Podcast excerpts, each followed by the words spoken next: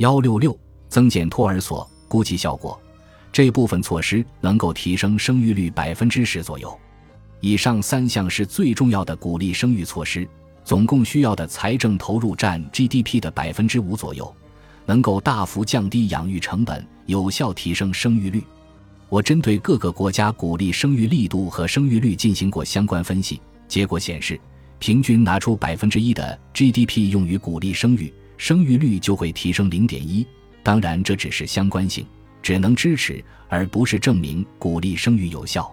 但也并没有数据支持鼓励生育无效果。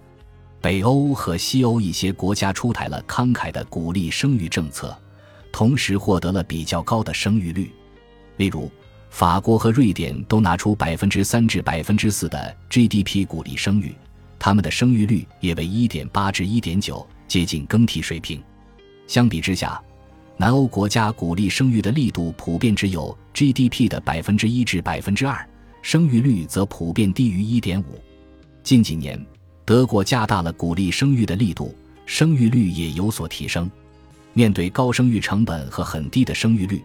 中国要想把一左右的生育率提升到发达国家的水平一点六，就需要拿出更大的鼓励生育力度，相当于 GDP 的百分之五的财政投入，差不多可以把生育率提升到一点六左右。虽然离更替水平还比较远，但至少可以极大缓解低生育率的问题。此外，我还提出以下几项鼓励生育的建议，其中有些项目只需要较少或者不需要财政投入。